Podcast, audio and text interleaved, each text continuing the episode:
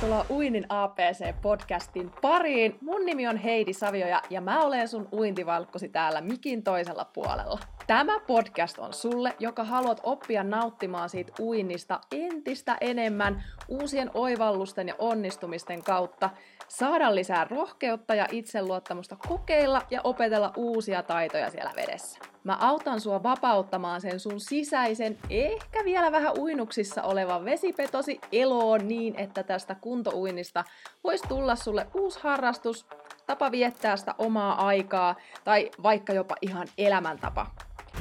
Oikein paljon tervetuloa mukaan. Let's mennään!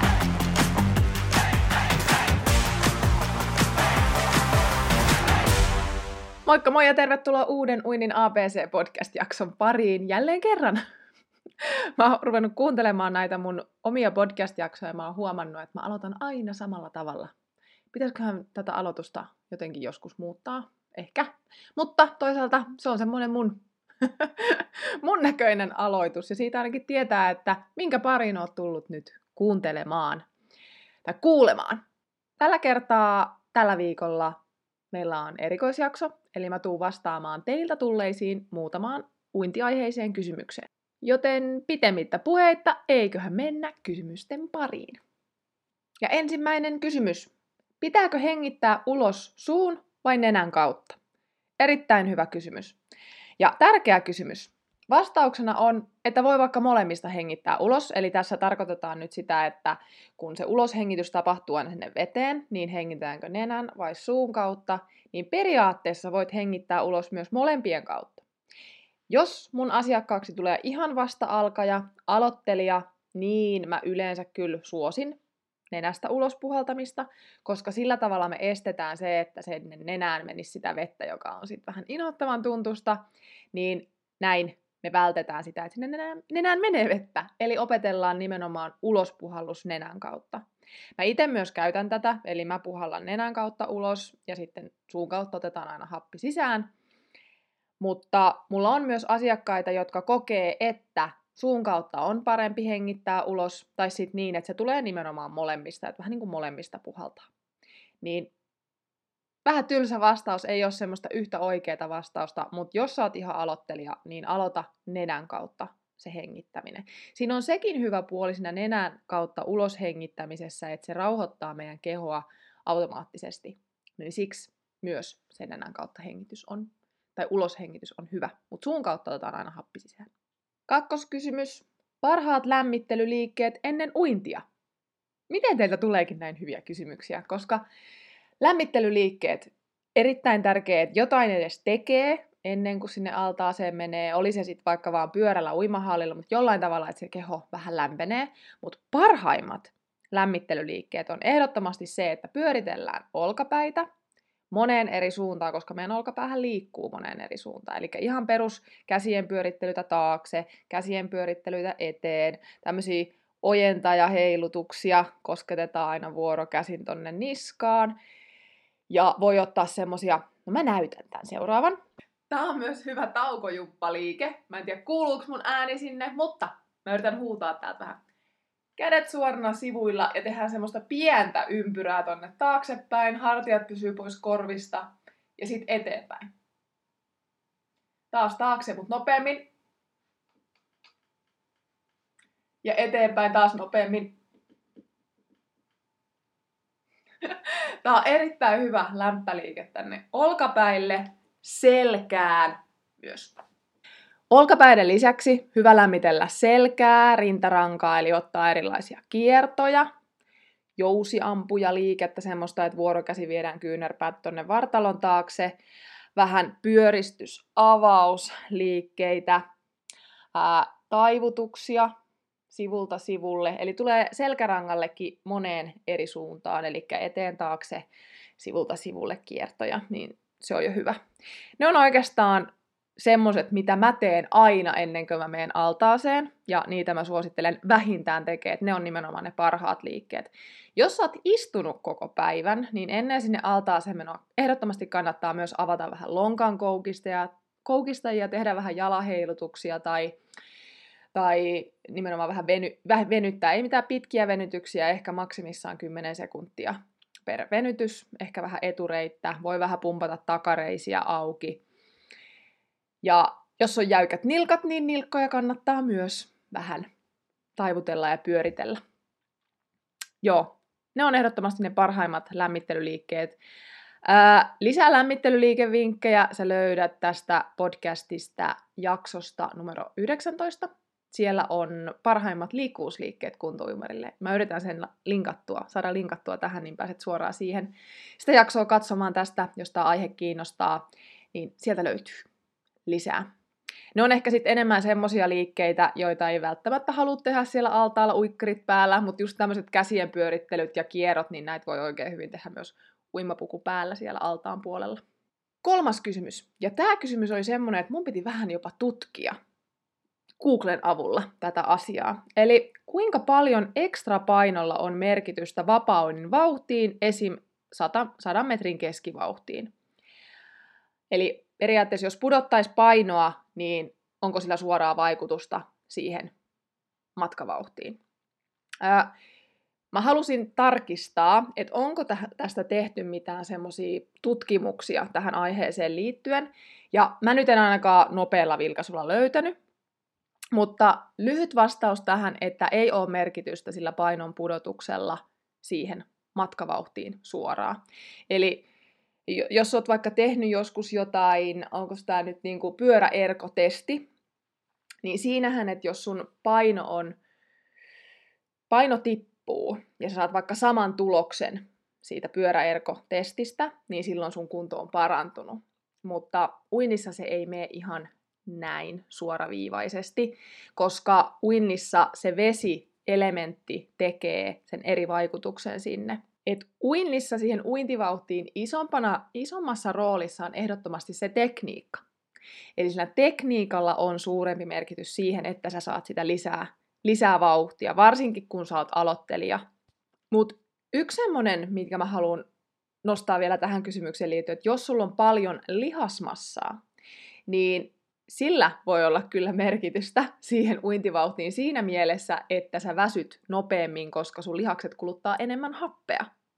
Eli esimerkiksi jos on tosi isot jalkalihakset, ja voi nyt olla vaikka yläkropan lihaksetkin isot, niin silloin luultavasti on vaikeampaa ylläpitää sitä hyvää uintiasentoa, eli ne jalat vajoo helpommin. Eli siinä suhteessa tekniikka, tekniikan handlaaminen on tosi tärkeässä roolissa.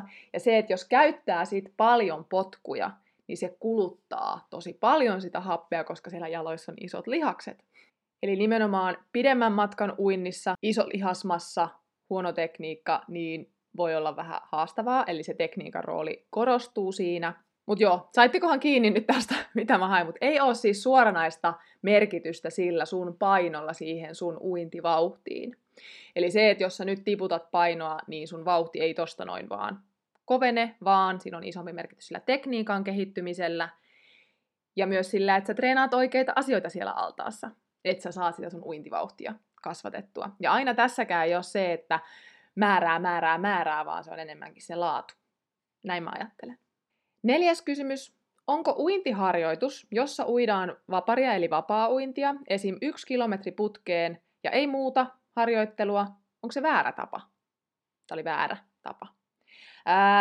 Tämä riippuu ehkä tavoitteesta enemmänkin.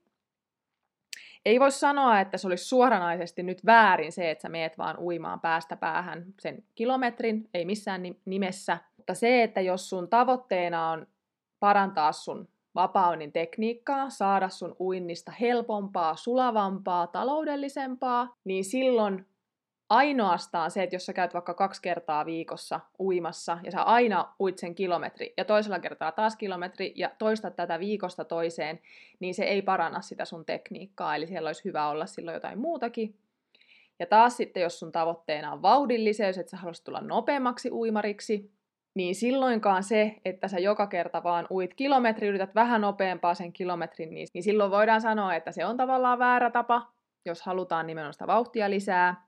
Ja sitten jos sun tavoitteena on se, että sä haluat kestävyyskuntoa ylöspäin, niin siinä mielessä tämä voi toimia oikein hyvin, mutta pitkällä aikavälillä aina se yksi kilometri niin voi alkaa tuntua vähän tylsältä, se ei enää motivoi lähteä sinne uimahalleen, luultavasti se uinti jossain vaiheessa jää, jos aina vaan, että no nyt mä uin taas sen kilometrin, kilometrin, kilometrin. Mutta sitten, jos sun tavoitteena on vaikka se, että sulla on joku muu laji, vaikka crossfitti, tai paini, tai juoksu on sun se päälaji, ja uinti on sulle semmoinen palauttava liikuntamuoto, että sä käyt vaikka kerran viikossa tekemässä palauttavan uinnin altaassa.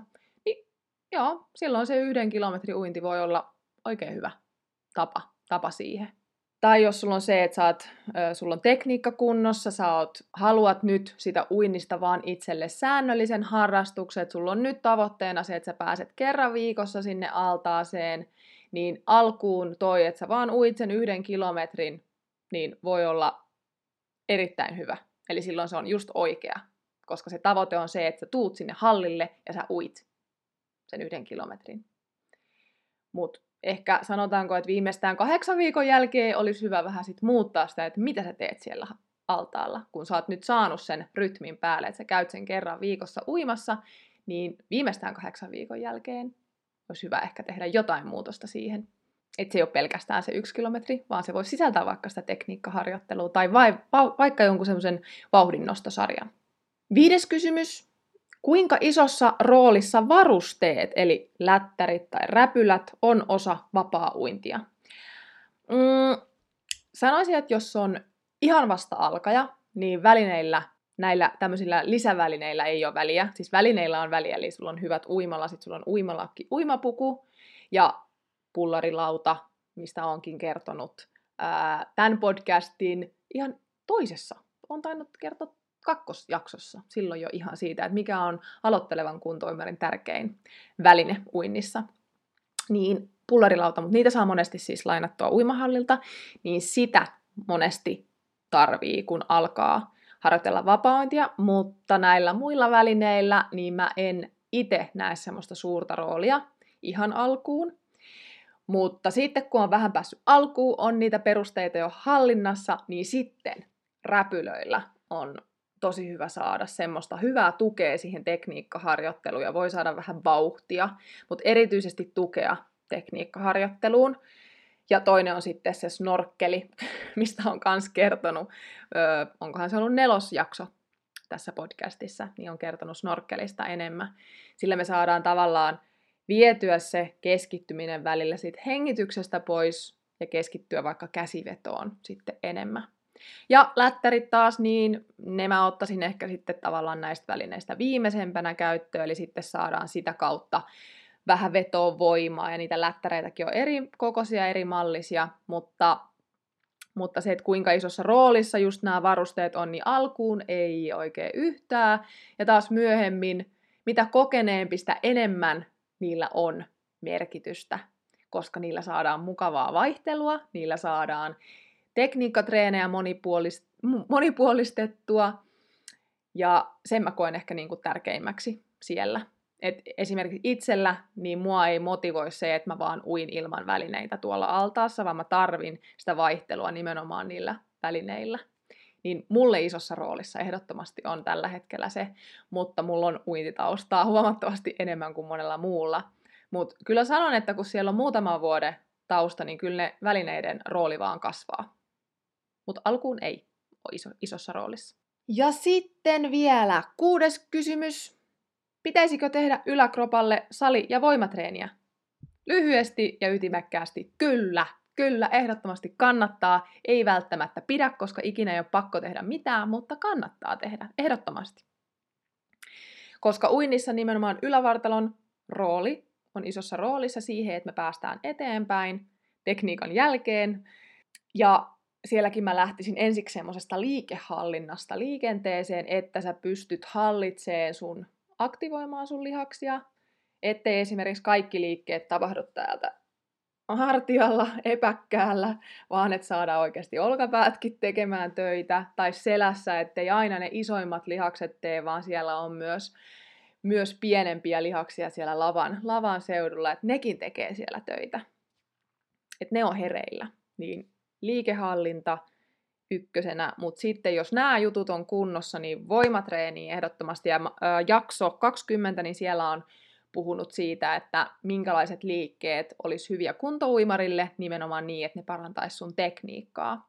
Niin mä yritän sen tähän kanssa linkata, niin pääset sinne suoraan, jos tämä aihe kiinnostaa. Mutta yle- yleisesti niin selkä- ja olkapääliikkeet ehdottoman isossa roolissa, eli kaikki vetoliikkeet, vaikka ylätaljaveto tai leuanveto, kulmasoutu, alataljasoutu, ja yhden käden liikkeitä erityisesti kannat, kannattaa suosia, vaikka, vaikka juurikin käsipainolla tehtävä kulmasoutu tai alataljassa yhden käden soutu.